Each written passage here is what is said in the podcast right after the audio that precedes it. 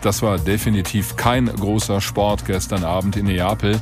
Eintracht Frankfurt hat verloren, 0 zu 3 gegen den SSC Neapel. Damit ist die Eintracht raus aus der Champions League.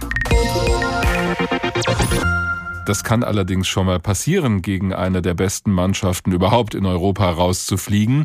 Was nicht passieren sollte, ist die Gewalt rund um das Spiel die es eben auch gegeben hat, auch von Fans aus Frankfurt. Anhänger der Eintracht haben sich schon vorher mit der italienischen Polizei angelegt in der Stadt. Da flogen dann Tische und Stühle auf die Beamten. In der Nacht nach dem Spiel haben dann wiederum die Fans von Neapel versucht, in das Mannschaftshotel und die Unterkunft der deutschen Fans zu kommen. Das war gestern alles ärgerlich und unnötig. Es kommt aber bei Fußballspielen immer wieder mal vor. Darüber habe ich gesprochen mit dem Fernforscher Professor Gunther Pilz. Er war lange am Institut für Sportwissenschaft der Universität in Hannover und er berät aktuell noch den Deutschen Fußballbund in Sachen Ferngewalt. Herr Professor Pilz, haben Sie das, was da gestern in Neapel passiert ist, eigentlich so erwartet? Also das war geradezu ein Ereignis mit Ansage, denn das Reiseverbot, dieses Hin und Her, das Nicht-Ausverteilen von Karten hat ja geradezu die gewaltbereite Szene dazu gereizt, nach Neapel zu fahren und dann sicherlich nicht friedlich durch die Stadt zu ziehen. Es ist aber trotzdem immer eine deutliche Minderheit, die wirklich Gewalt beim Fußball ausübt, sei es im Stadion oder drumherum. Was sind das für Leute? Das ist in der Tat ärgerlich, denn gerade die Frankfurter Szene ist ja eine, die bekannt ist durch gerade sehr viel Sympathiewerbe, durch sehr viel positive Ereignisse. Nehmen Sie Barcelona. Mhm. Und da sehen Sie auch, wenn die Polizei nicht einschreitet, wenn man keine Verbote ausspricht, dann geht das Ganze auch friedlich über die Bühne. Aber es gibt natürlich in diesem Umfeld immer Leute, die solche Ereignisse für sich zum Anlass nehmen, ihre Gewaltfantasie auszuleben. Das sind Menschen, die eben in der Gewalt im Prinzip so das letzte Abenteuer haben. Das, einer hat es mal beschrieben, wenn du durch die Straßen läufst und andere rennen hinterher und fliegen Steine und Flaschen oder Pyro.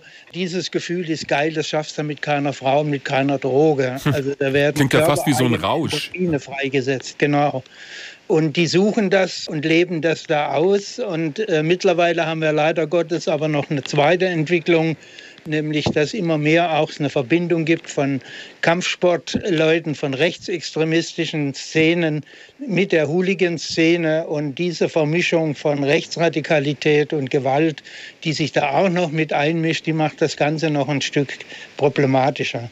Nun unternehmen ja die Verbände und auch die Vereine viel, um an diese Leute ranzukommen, an diese, ich sage jetzt mal, ja, Fans, ist immer schwierig. Sind das noch Fans oder sind das einfach Leute, die ihre Gewaltfantasien ausleben wollen? Es gibt ja auch unterhalb der Bundesliga viele Initiativen und Präventionsprojekte. Aber komme ich damit an diesen harten Kern überhaupt ran? Das ist eine Minderheit. Und diese Minderheit, an die kommt man auch mit Sozialpädagogik oder mit Fanprojekten schlecht oder gar nicht dran. Da können sie tun, machen, was sie wollen. Die Vereine tun schon wirklich unendlich viel, auch die Verbände. Und da gibt es nur eins, das ist das staatliche Gewaltmonopol gefordert. Aber das Gewaltmonopol muss natürlich mit seinen Mitteln, mit seinen Maßnahmen so intelligent vorgehen, dass sie nicht eskaliert, sondern deeskaliert. Hm. Und das, was in Neapel passiert ist von der Polizei, vom Innenministerium, Kriterium von den Verboten her, das war klar in Richtung Eskalation. Man hätte das Ganze sehr viel mehr entschärfen können. Aber dann muss ich sagen, ist es auch ein Stück polizeiliches Versagen. Wer glaubt, dass mit solcher Brachialgewalt Dinge in den Griff zu bekommen sind, der ist auf dem falschen Dampfer. Ich versetze mich gerade mal in die Lage eines Polizeikommandanten oder jemand, der da die Verantwortung trägt. Das ist ja wahrscheinlich ein Dilemma. Ich muss Stärke zeigen, das heißt, ich muss auch mit einer gewissen Massivität da auftreten. Also nicht nur mit zwei, drei Beamtinnen und Beamten, die da stehen, sondern schon mit mehr Kräften, die dann auch deutlich zeigen müssen, okay, bis hierher und nicht weiter. Und auf der anderen Seite will ich nicht provozieren.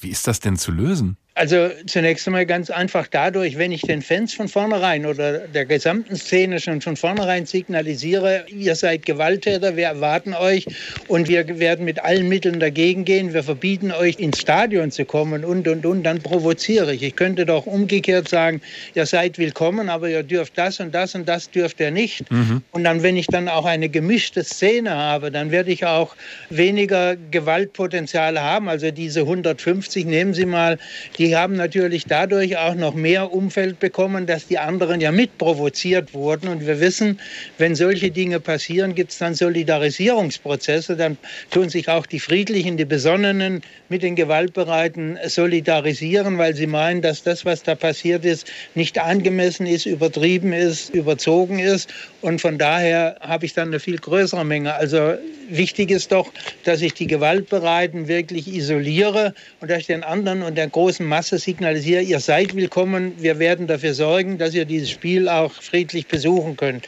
Und das Signal, was in Neapel war, war, hier kommt eine Horde von Gewaltbereiten, die lassen wir erst gar nicht rein. Hm und verhindern alles und das provoziert. Das ist also selbstverständlich. Also hat man eigentlich genau das Gegenteil von dem erreicht, was man wollte. Richtig, so ärgerlich und traurig an das stimmt, was da sieht, nur damit man es auch nochmal sagt. Also ich rechtfertige ja nicht, was die tun. Im Gegenteil, das mhm. ist durch nichts zu akzeptieren. Aber auf der anderen Seite muss ich die Polizei und müssen sich die Sicherheitsverantwortlichen schon fragen, ob sie nicht durch ihr Verhalten das einen Großteil mit provoziert haben und diese unschönen Bilder eben genau auch dadurch zusätzlich noch provoziert wurden.